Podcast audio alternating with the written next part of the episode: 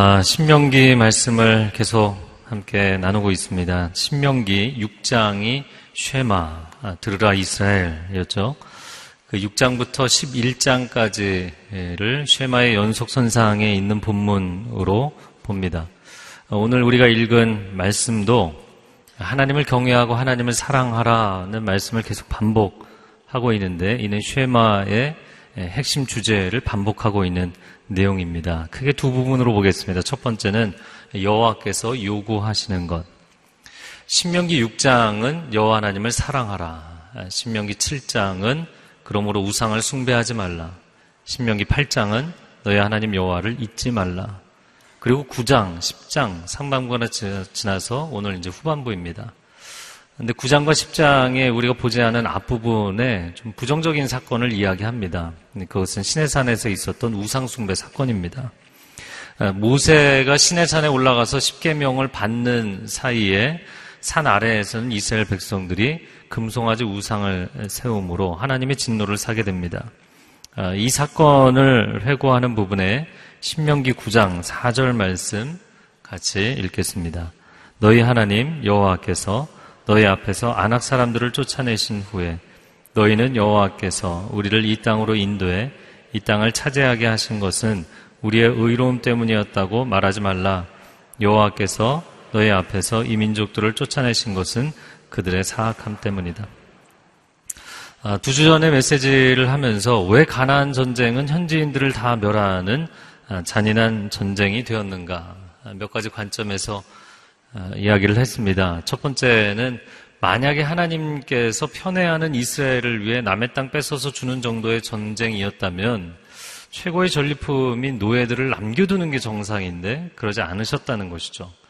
두 번째는 제사 가운데 전소시켜서 하나님께 바치는 헤렘의 개념이 있는데 이 헤렘에 해당하는 전쟁이었다. 그래서 세 번째로는 사람이 어떤 유익을 취하기 위한 전쟁이 아니라 하나님의 뜻이 펼쳐지고 하나님의 뜻이 이루어지는 하나님의 전쟁, 성전으로서의 아, 가난 정복 전쟁입니다. 그럼 왜 하나님께서 모두 그 거민들을 멸하시는 전쟁을 하셨는가? 네 번째, 그들의 죄악이 가득해져서 하나님의 진노의 심판이 임했기 때문입니다. 이미 아브라함에게 창세기 15장에 말씀하셨고 우리가 방금 읽은 신명기 9장 4절에서도 그들의 사악함 때문에 그들이 멸한 것이다. 자, 그러면 이 정복 전쟁을 치르는 이스라엘 백성들은 마음이 어땠을까요? 아, 저들은 저들의 죄 때문에 당하는 것이고 아, 우리는 이 전쟁을 넉넉하게 이기겠다. 이런 편한 마음이었겠는가?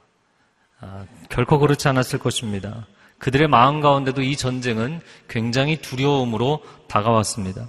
왜냐하면 그 땅의 백성들이 자기들의 죄 때문에 저렇게 진멸당하게 된 것이에요. 아, 마치 제사를 지낼 때 어떤 사람이 죄를 지었습니다. 근데 자신의 죄의 문제를 해결하기 위해서 양이나 염소를 가지고 오면 안수해서 죄를 전가시키죠. 그러면 그 짐승이 아무 잘못 없는 짐승이 나의 죄를 대신 지고 피를 흘리며 각이 떠져서 불에 태워지는 거예요. 그럼 죄의 문제를 해결한다는 의미도 있지만 제사를 지내면서 그 과정에서 제사 지내는 사람이 느끼는 것은 다시는 죄를 지어서는 안 되겠구나. 내가 다시는 이런 죄를 지어서는 안 되겠구나. 죄를 지으면 생명을 잃게 되는 것이구나. 이런 두렵고 떨리는 마음을 경험하게 되는 것이죠. 그래서 하나님께서 이스라엘 백성들에게 이어지는 신명기 9장 6절에서 8절 말씀 이렇게 말씀합니다. 같이 읽어보겠습니다. 그러니 너희 하나님 여호와께서 이 좋은 땅을 너희에게 주어 차지하게 하시는 것은 너희의 의로움 때문이 아님을 너희는 깨닫도록 하라. 너희는 목이 고든 백성들이다. 너희가 광야에서 너희 하나님 여호와의 진노를 자아냈던 것을 절대로 잊지 말고 기억하라. 이집트를 떠난 그날부터 여기 이르기까지 너희는 여호와께 반역해 왔다. 호렙산에서 너희는 여호와의 진노를 일으켰는데 그때 여호와께서는 너희를 멸망시키실 만큼 진노하셨다. 여러분 무슨 말씀입니까? 너희가 하등 잘한 게 있어서 여기 살게 된 것이 아니라는 것입니다. 아, 이곳 가나안 백성들이 자신들의 죄악이 관영하여서 너무 차고 넘쳐서 진멸당했는데 너희도 동일하게 범죄하고 우상숭배하고 음란과 폭력과 거짓과 타락에 빠지면 하나님의 진노가 너희에게도 임할 것이다. 두렵고 떨리는 것이죠. 그러므로 광야 2세대를 앞에 두고 40년간 불순종하고 우상숭배했던 광야 1세대의 전철을 밟지 말라고 이야기하는 것입니다. 오늘날 이 말씀을 읽고 있는 우리에게, 우리 세대에게, 우리 전 세대가 우상숭배하고 하나님께 불순종하고 무질서하고 타락했던 것을 따라가지 말라 말씀하시는 것입니다. 자, 그러면 약속의 땅에 들어갈 광야 2세대는 어떻게 살아야 할 것인가? 하나님이 요구하시는 것이 무엇인가? 그런데 하나님이 요구하시는 것을 아주 명쾌하게 말씀해 주셨어요. 그게 불분명하다면 애매할 텐데 아주 속 시원하게 알려주셨어요. 그게 12절 말씀입니다. 같이 읽겠습니다. 이스라엘아, 지금 너희 하나님 여호와께서 너희에게 요구하시는 것이 무엇이냐? 오직 너희 하나님 여호와를 경외하고 그분의 모든 길로 걸어가며 그분을 사랑하고 너희 하나님 여호와를 온 마음과 온 영혼으로 섬기며 첫 번째는 오직 너희 하나님 여호와를 경외하라. 경외하라는 말은 두려워하라는 것입니다. 오직이라고 되어 있습니다. 다른 것을 두려워하지 말라는 것입니다. 그러면 왜 다른 것을 두려워하지 말라고 이야기를 하고 있는 것인가? 하나님 외에 다른 존재를 두려워하면 자신이 두려워하는, 가장 두려워하는 그 대상에 영향을 받게 돼 있고 그 대상에게 복종하게 돼 있기 때문이에요. 여러분이 하나님보다 사람을 더 두려워하면, 하나님보다 어떤 영적 세력을 더 두려워하면, 하나님께 순종하게 돼 있지 않고 그 대상에게 순종하게 돼 있습니다. 만약에 하나님보다 직장 상사를 더 두려워하면, 하나님보다 남편을, 자녀를 더 두려워하면, 하나님보다 시부모를 더 두려워하면 영향을 받게 돼 있죠. 하나님보다 세상의 물질과 명예와 지위와 권력을 더 두려워하면 그것을 숭배하게 되어 있어요.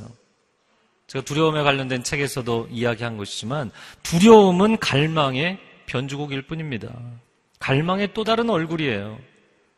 내가 그것을 너무나 갈망하는 만큼 그것을 갖지 못하게 될까봐 두려운 거예요. 내가 갈망하는 대상, 내가 두려워하는 대상이 되는 것이죠. 그래서 여러분 하나님만을 두려워하라는 것은 다시 이야기하자면 하나님만을 갈망하고 하나님으로부터 멀어질 것만을 두려워하라는 거예요. 그 외에 다른 것은 갈망하거나 두려워하지 말라는 것입니다.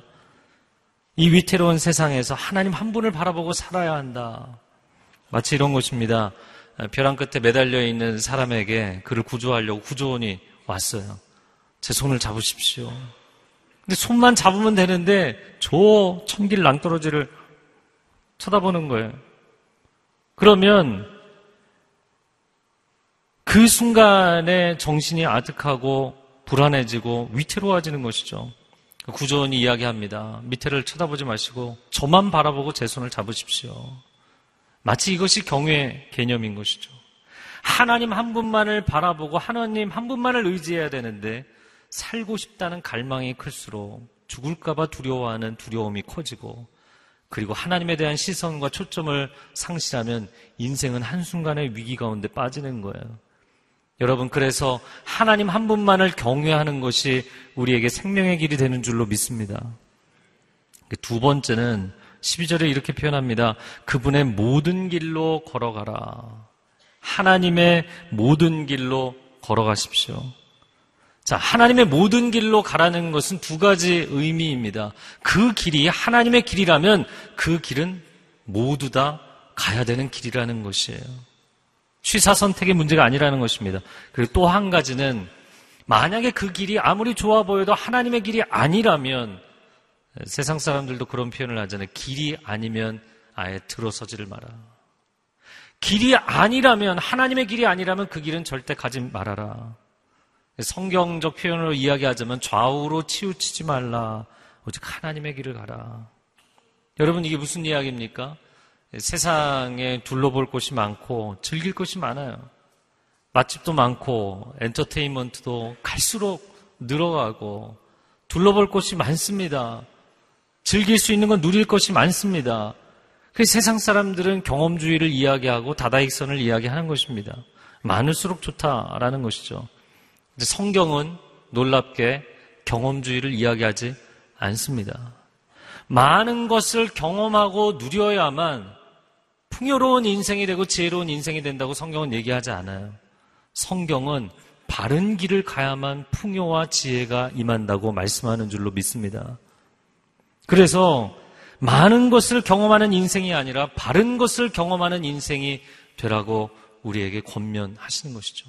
하나님의 모든 길을 가야 된다. 세 번째, 그분을 사랑하라. 내 하나님 여호와를 사랑하라.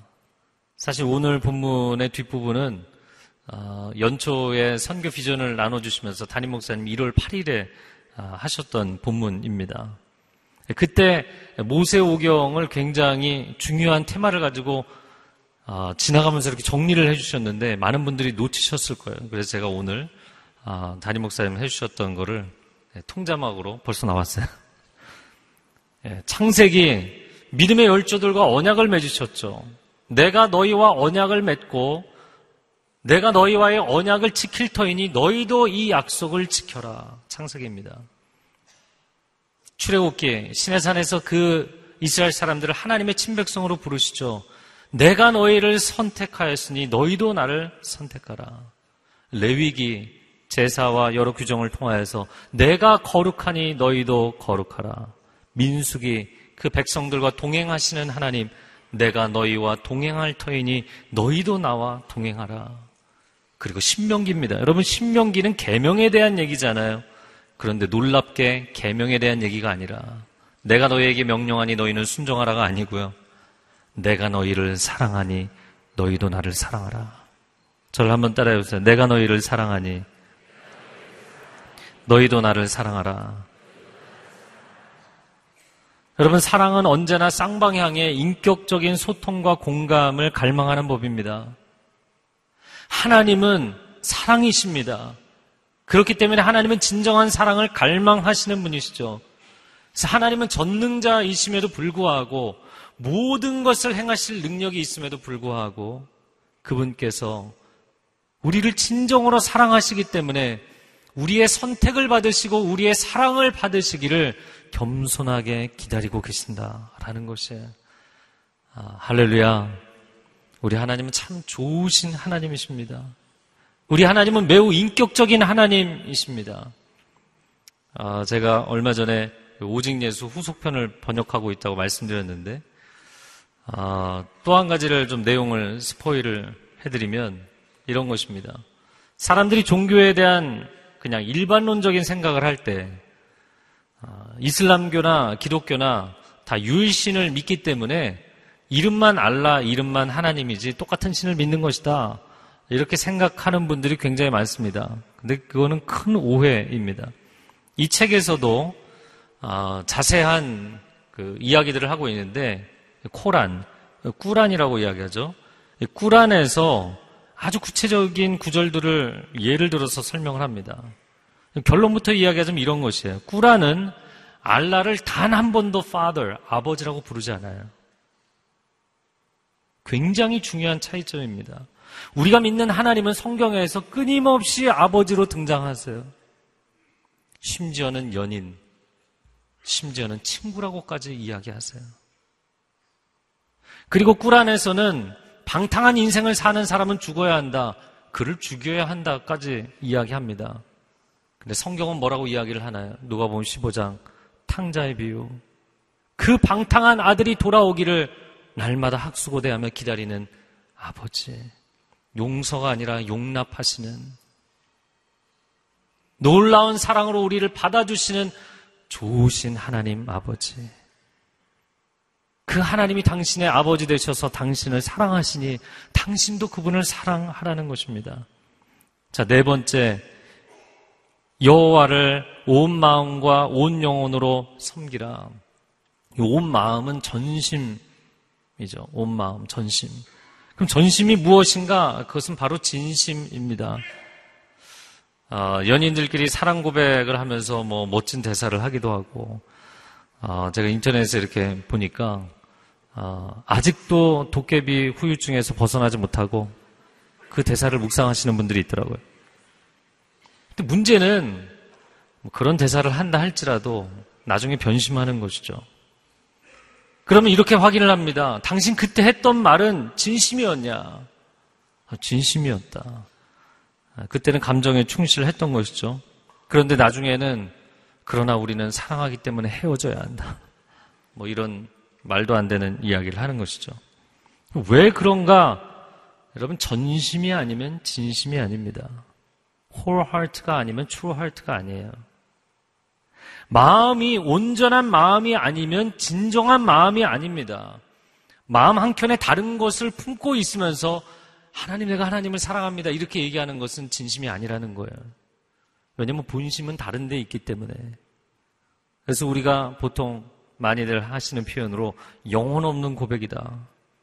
하나님은 당신의 고백이 하나님을 향하여서 전심으로, 진심으로 드리는 고백이기를 원하신다는 거예요. 여리고를 진멸하라 하셨는데 인간이 일부를, 아, 아간이 일부를 숨겨놓고 거짓말을 하잖아요. 그러면 그가 정복 전쟁에 헌신하고 섬겼을지라도 하나님은 그런 섬김을 받으실 수 없다는 거예요. 아나니와 사피라가 어려운 사람들을 돕겠다고 교회 공동체를 위해서 자신의 모든 재산을 바친다. 근데 일부를 숨겨놓고 거짓말을 하잖아요. 그럼 그가 헌신한 것은 맞지만 그 헌신을 하나님이 받으실 수가 없다는 거예요. 왜냐하면 하나님은 만월이 여김을 받으실 수 없는 분이기 때문에. 하나님은 나의 최선을 받기에 합당하신 최고의 하나님이십니다. 다섯 번째는 13절 말씀인데요. 같이 읽겠습니다. 시작. 내가 오늘 너희가 잘 되라고 주는 여호와의 명령과 규례를 지키는 것 아니냐. 다섯 번째, 여호와의 명령과 규례를 지키라. 이것이 하나님이 요구하시는 것이다. 왜냐하면 이 명령은 너희가 잘 되라고 주는 명령이기 때문이다. 너희에게 어려움을 주기 위한 명령이 아니기 때문이다. 마치 이런 것이죠. 아, 공사하는 현장에서 일꾼들에게 안전 수칙이 있는 거예요. 공사 현장에 들어갈 때는 작업복을 입고 안전모를 쓰고 만약에 비상벨이 울리면 어떤 일이 있어도 현장에서 바로 즉각 철수해야 되고 등등등.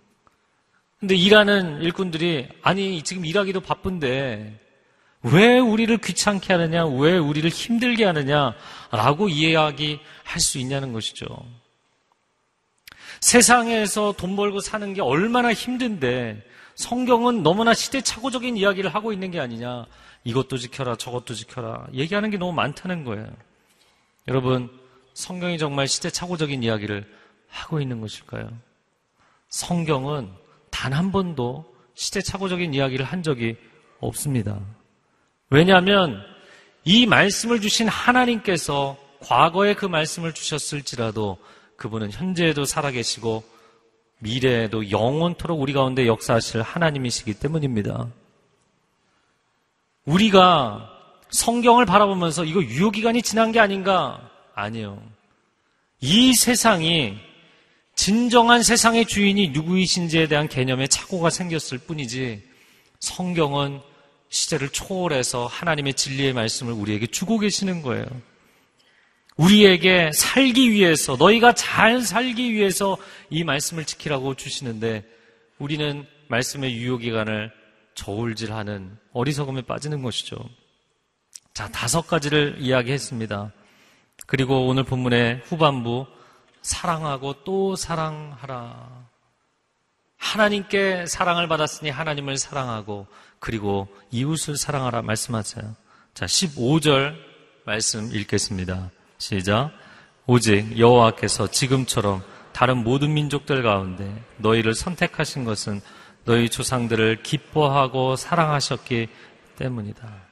자, 여러분 하나님이 요구하시는 것 아주 명시적으로 내가 원하는 것은 다섯 가지다. 이렇게 다섯 가지를 말씀하셨는데 여러분 이 다섯 가지가 지키기가 쉬울까요? 대답들이 없으시잖아요. 당시의 이스라엘 백성들도 하나님이 명쾌하게 얘기하셨지만 지키기 어려웠어요. 그럼 도대체 어떻게 해야 하는가? 미가서 6장 8절 말씀에 같은 맥락의 아, 구절이 나옵니다. 같이 읽겠습니다. 사람아 주께서 선한 것이 무엇임을 내게 보이셨나니 여호와께서 내게 구하시는 것은 오직 정의를 행하며 인자를 사랑하며 겸손하게 내 하나님과 함께 행하는 것이 아니냐. 공의를 행하고 인자를 사랑하고 물론 앞에 두 가지 사랑과 공의 삶의 가장 중요한 양대 산맥이죠. 그러나 제일 중요한 핵심은 결국에 결론에 나오는 내 하나님과 동행하는 것. 어떤 규정을 지키는 것, 규정집을 내가 지식적으로 아는 것이 중요한 것이 아니라 하나님과의 인격적 동행으로 우리의 신앙이 들어가고 있는가. 거기에 달려 있다는 거예요. 다시 말하자면 하나님이 나를 얼마나 사랑하시는지를 내가 인격적으로 깨닫고 그리고 나도 하나님을 인격적으로 사랑하는 그 관계 가운데 들어가는 것. 저는 어제 이 말씀을 묵상하다가 15절 말씀에 너무 꽂혔어요. 15절 말씀 너무너무 아, 감동적으로 묵상을 했습니다. 왜냐하면 사실 15절에 여호와께서 너희를 선택하신 것, 여호와 하나님의 선택에 대한 이야기를 하고 있는데 이미 9장과 10장 앞부분에 다 이야기를 했거든요. 내가 너희를 선택할 이유가 없는데 너희가 잘났어도 아니고 너희가 특별해서도 아닌데 이 얘기 다 하셨거든요. 그리고 나서 사실 너희는 폐역한 족속들이고 너희는 불순종했고 우상숭배했던 자들인데 그래 이 정도는 해야지 여호와께서 너에게 원하시는 것은 그리고 12, 13, 14 말씀하신 거예요. 그런데 다시 15절에 또 하나님이 이렇게 이야기를 하십니다. 그런데 내가 왜 널 선택했지? 저는 마치 하나님의 독백처럼 느껴져요. 그런데 내가 왜 너희를 선택했지? 이 민족이 강해서도 아니고 의로와서도 아니고 정직해서도 아닌데 도대체 내가 이들을 왜 선택했지? 그리고 나서 15절 하반절에 하시는 말씀은 그냥 내가 너희를 좋아하고 사랑하기 때문에 영어식 표현으로는 이유가 뭐냐 이렇게 물어보면 just because 아무런 다른 이유가 없는 거예요. 그냥 사랑하기 때문에. 그동안 이스라엘 문제를 많이 일으켰어요. 사고도 많이 쳤어요. 그런데 하나님은 그들을 포기하실 수 없는 것입니다. 하나님은 그들을 떠나실 수 없는 거예요. 이유가 무엇인가? 그냥 사랑하기 때문에. 온 우주의 창조주께서 은하계 한가운데 태양계, 태양계 한가운데 지구를 이렇게 물끄러미 바라보시면서 굉장히 낭만적인. 그래서 저는 15조를 보면서 앞부분의 다섯 가지는 굉장히 이렇게 똑 떨어지는 논리적인 이야기를 하신 거거든요. 근데 15절의 이야기는 너무나 낭만적인 이야기를 하고 계시는 거예요. 온 우주의 최고의 지성, 그 어떤 지적 존재하고도 비교할 수 없는 최고의 지성이신 창조주께서 너무나 바보 같은 사랑 고백을 하고 계시는 거예요. 그럼 도대체 이걸 어떻게 받아들여야 되는가? 뭐, 그냥 받아들여야죠. 이해가 안 돼도. 왜냐하면 하나님은 사랑이시기 때문에, 사랑의 본체이시기 때문입니다. 도대체 왜 나같이 까칠한 사람을 주님이 자꾸 사랑하신다고 내게 다가오시는 것인가? 도대체 왜 나같이 자꾸 따지는 사람에게 그 마음에 자꾸 믿음을 주시는 것인가? 도대체 왜 나같이 믿음을 갖기 어려운 사람의 마음에 성령의 감동을 자꾸 주시는 것인가? 도대체 왜 나같이 뒤로 물러서 있기를 좋아하는 사람에게 앞에 나가서 하나님의 사랑에 대해서, 하나님의 진리에 대해서 선언하게 하시는가? 도대체 왜 날 사랑하시나? 왜 날 선택하셨나? 이 질문 앞에 저 우주 멀리에서 울려 퍼지며 내 영혼 가운데 들려오는 음성. 내가 너를 사랑하기 때문이다. 다른 이유가 없다. 내가 너를 사랑하기 때문이다. 여러분, 하나님이 여러분을 이렇게 사랑하십니다. 이해가 되시나요? 그래서 한국은 좀 가부장적인 문화이기 때문에 이해가 잘 안 되고 이렇게 친밀한 사랑, 깊은 사랑에 대해서 경험이 없을 수도 있어요. 어, 저희 집에 두 아들이 있는데 둘째 아들이 상당히 그 애정 표현이 아, 스킨십을 좋아합니다. 그래서 자기 전에 good night 이렇게 hug하고 가서 자는데 분명히 방금 전에 했는데 또 와요. 또 문 열고 들어와 또 hug해요. 그래 얼른 자라. 또 들어와요. 또. 예, 특별히 사람의 다리를 좋아해요. 다리 이렇게 붙잡고. 다리를 너무 좋아해요. 큰아들은 어렸을 때 어, 제가 너무 바빠서 이렇게 애착 관계 형성이 잘 안 돼서 미안했어요. 그래서 중간에 참 친해지려고 많이 애를 썼는데 요즘 보면 너무나 듬직하고 멋있어요. 아, 제가 아이들 어렸을 때는 뭐 부모는 자식을 위해서 목숨까지 바칠 수 있다. 제가 제 자신에게 질문해 봤는데 저는 이렇게 좀 자신 있게 대답은 못 하겠더라고요. 근데 세월이 흐르면서 아, 이제는 대답할 수 있을 것 같아요. 아, 내 생명도 내어줄 수 있을 만큼. 그래서 아이들을 바라보면 막 너무너무 사랑스러워요. 그, 지난번에도 말씀드렸는데 큰아들 생일 초를 이렇게 테이블에 놓고 야, 생일 케이크 불장. 굉장히 어색한 표정으로 짝다리를 짚고 저를 쳐다보며 내가 이 나이에 그런 걸 해야 됩니까? 그런 아들이 너무 멋있어 보이는 거예요. 막 그 남자의 향기가. 야, 네가 이 어른이 되어 가는구나. 어떠한 것에도 흔들리지 않는 생일 초에도 생일 케이크에도 흔들리지 않는. 아, 그래서 뭐 큰아들은 이제 애정 표현이 뭐 그렇게 많지는 않지만 제가 어제 큰아들 예뻐갖고 막 얼굴을 막 부볐어요. 고등학교 1학년짜리. 힘들어 하더라고요. 그래도 가만히 있더라고요, 가만히.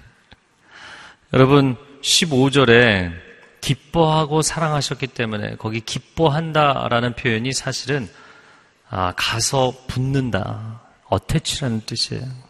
원어의 개념이. 그래서 제가 어제 어, 설교 아이디어 이렇게 쓰는 자리에다가 신의 스킨십 이렇게 썼어요. 우리는 얼마나 잘난 척을 하는지 하나님을 향해 삿대질을 하고 당신이 이해가 안 된다. 당신이 정말 나를 사랑하면 증, 증명해봐라.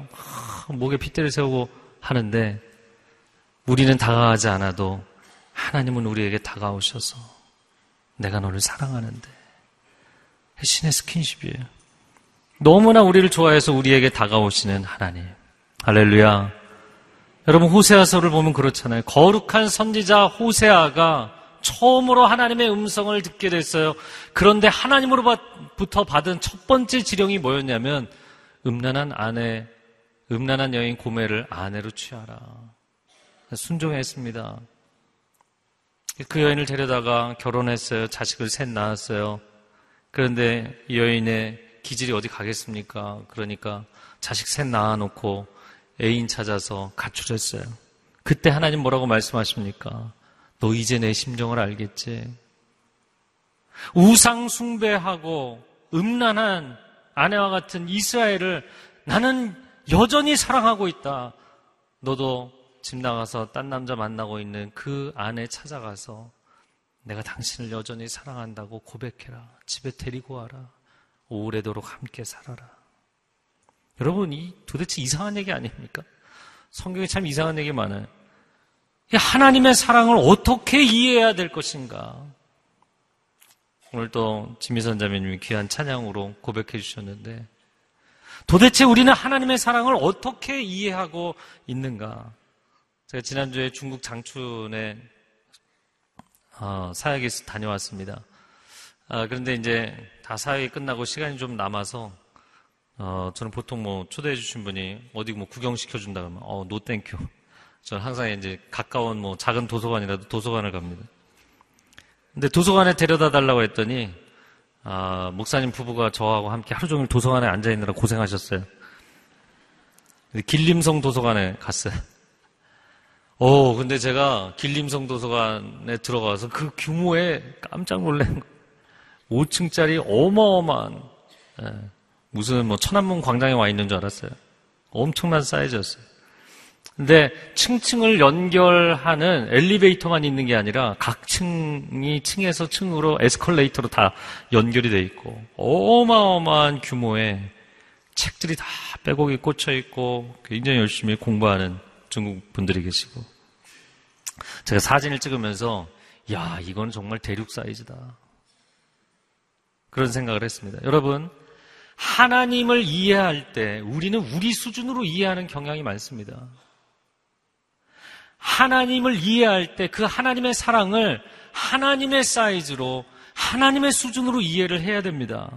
우리는 보통 능력은 하나님의 수준으로 이해하는데 사랑에 대해서는 우리 수준 이하로 생각하는 경우가 많아요. 그리고 나를 사랑하는 것을 증명해 보라고 이야기합니다. 아니요. 인간의 우정이나 부모의 사랑과 비교할 수 없는 우리가 다 상상할 수 없는 어마어마한 사랑으로 당신을 포기하지 않는 집요한 사랑으로 사랑하신다는 거예요. 할렐루야. 그 좋으신 하나님의 사랑을 받았으니 계명을 지키라고 이야기하는 책이 사랑을 이야기하고 있는 것이죠. 그것이 복음입니다. 17절에서 19절의 말씀 같이 읽겠습니다. 너희 하나님 여호와는 신의 신이시며 주의 주이시며 위대한 하나님이시며 강력하고 두려운 하나님이시다. 그분은 사람을 겉모양으로 보지 않으시고 뇌물을 받지 않으시는 분이다.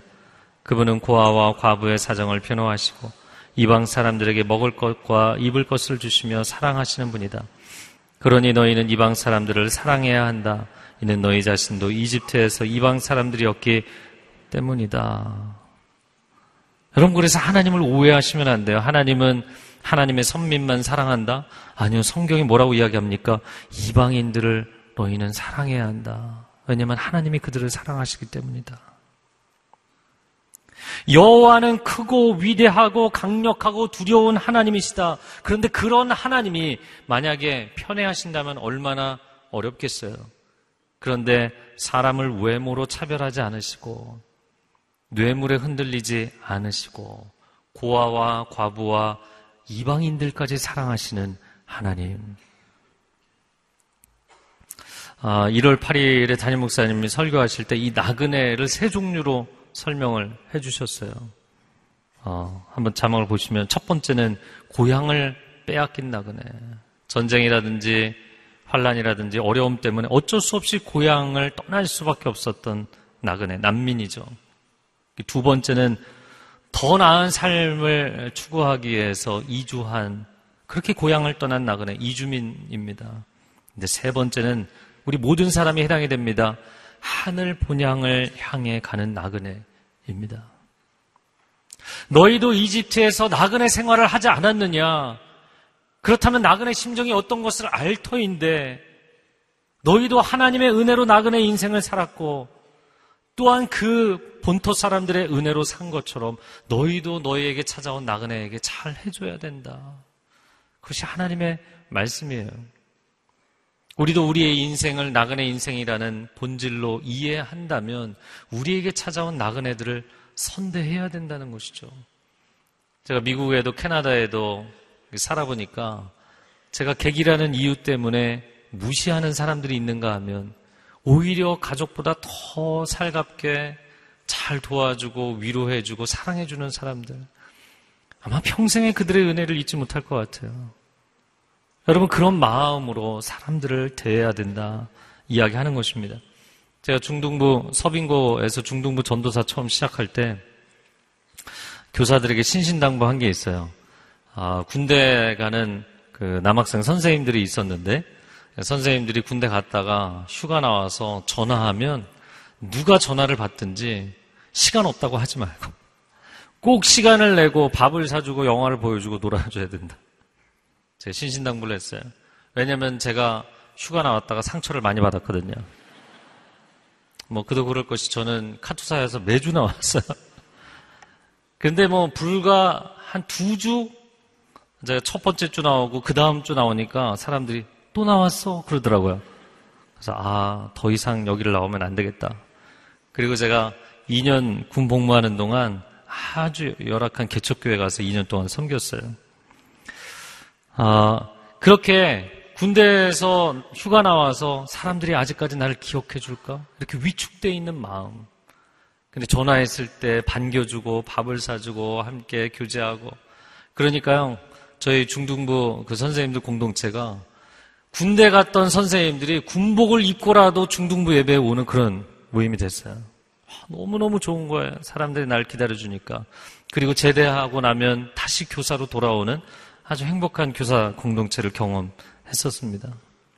여러분, 우리나라 우리 민족이 정말 고통스러운 절망스러운 근현대사를 지나는 동안 그 어두운 터널을 지날 때 이 땅에 온다는 것은 풍토병으로도 전쟁으로도 기근으로도 가난으로도 여러 가지 문제 때문에 정말 생명의 위기, 생명을 잃을 위기를 감수하면서 오는 거잖아요. 수많은 선교사들이 수많은 의사, 간호사들이 이 땅에 와서 그들의 인생을 쏟아부었어요.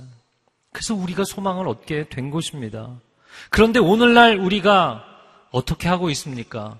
NGO 단체나 선교 단체들이 어려운 지역 오지에 여행 위험 지역에 들어가면 당장에 막 여론에서 난리가 나는 거예요. 왜 어리석은 짓을 하느냐? 물론 효과적으로 안전하게 사역하는 것도 중요하죠. 그러나 우리가 진짜 절망 가운데 있을 때 목숨 걸고 수많은 사람들이 찾아와 주지 않았습니까?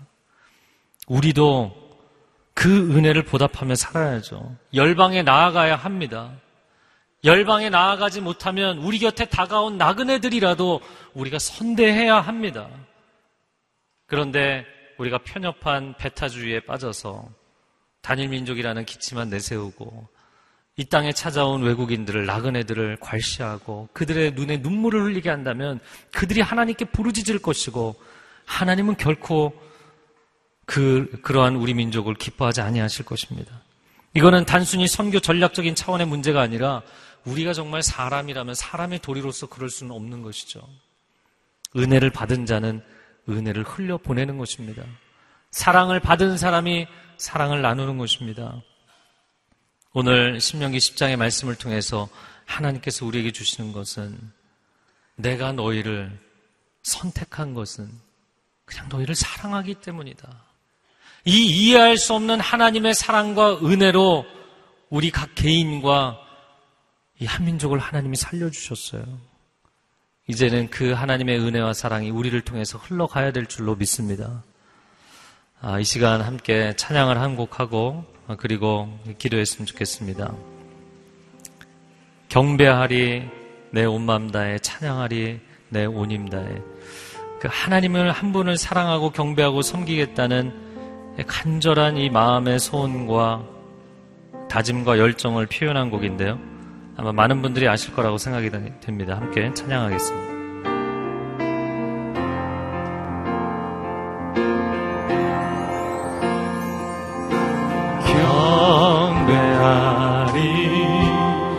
온맘 다해 내 온맘 다해 찬양하리. 찬양하리. 내 온힘 다해 내 온힘 다해 주 찾으리 주 찾으리. 나 사는 동안 나 사는 동안 주님의 길을 주님의 길을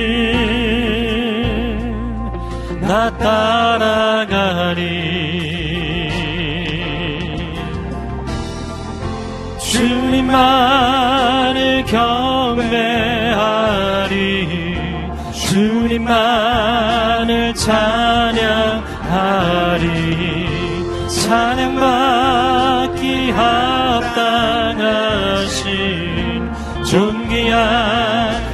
주만 높이리 무릎 꿇고 무릎 꿇고 무릎 꿇고 주 맞이하리. 내 모든 것내 모든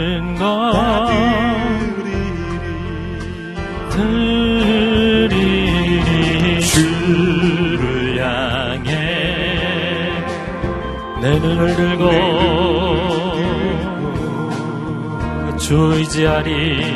주 의지하리. 주만 의지하니 주만 의지하니 손을 들고 찬양합니다. 주님만을 경배하리. 주 주님만을 찬양하리 찬양받기 합당하신 존귀하신 주만 높이리 주님만을 경배하리. 주님만을 찬양하리. 찬양받기 합당하신 존귀하신 주만 높이리 아멘 이 시간 우리 두 손을 들고 함께 기도하며 나아가기를 원합니다 주님 한 분만이 찬양과 존귀와 영광을 받으시기에 합당하십니다. 주님 한 분만이 나의 경배를 받으시기에 합당하십니다. 주님 한 분만을 경외하며 갈망하며 사랑하며 사는 삶이 되게 하여 주옵소서 우리 두 손을 들고 주여 한번 외치고 통성으로 기도합니다. 주여 오 사랑하는 주님 우리의 모든 찬송과 존귀와 영광을 받으시기에 합당하신 주님의 이름을 높여드립니다. 주님 홀로 높임을 받아 주시옵소서. 주님 홀로 우리 가운데 좌정하여 주시옵소서. 주님 홀로 주님의 진리의 말씀과 거룩한 능력으로 우리 가운데 임하여 주시고 역사하여 주시옵소서. 세상을 갈망하지 아니하며 세상과 세상에 속한 것을 사랑하지 아니하며 우리에게 생명까지 내어 주시는 온 우주의 창조주께서 이해할 수 없는 사랑으로 포기할 수 없는 사랑으로 끝까지 우리를 붙드시고 받아주시고 용납하시는 그 놀라운 사랑으로 사랑하시니 우리도 하나님을 사랑하며 하나님을 경외하며 하나님을 경배하며 살아가게 하여 주옵소서. 마음이 나누이지 않게 하여 주옵소서.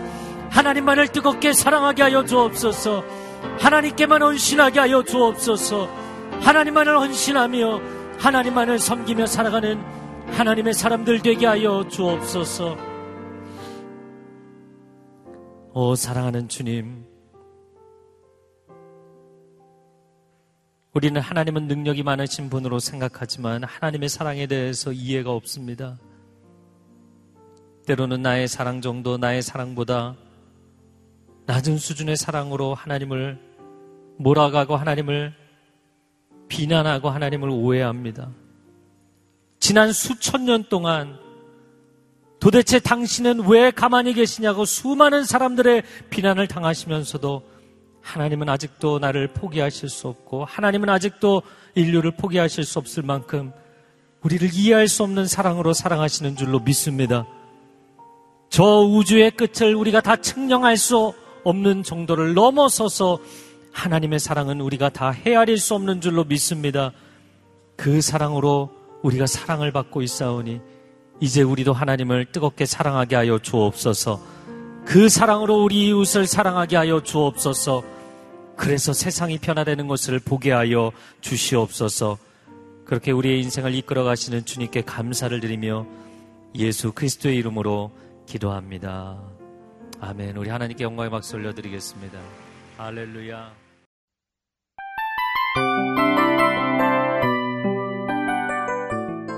이 프로그램은 청취자 여러분의 소중한 후원으로 제작됩니다.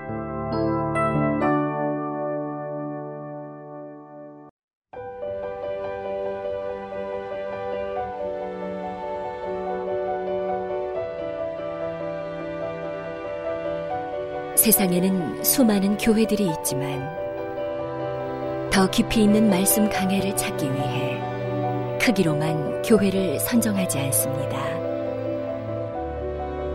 보다 좋은 영적 콘텐츠를 더 많이 나누기 위해 방송비를 받지 않습니다.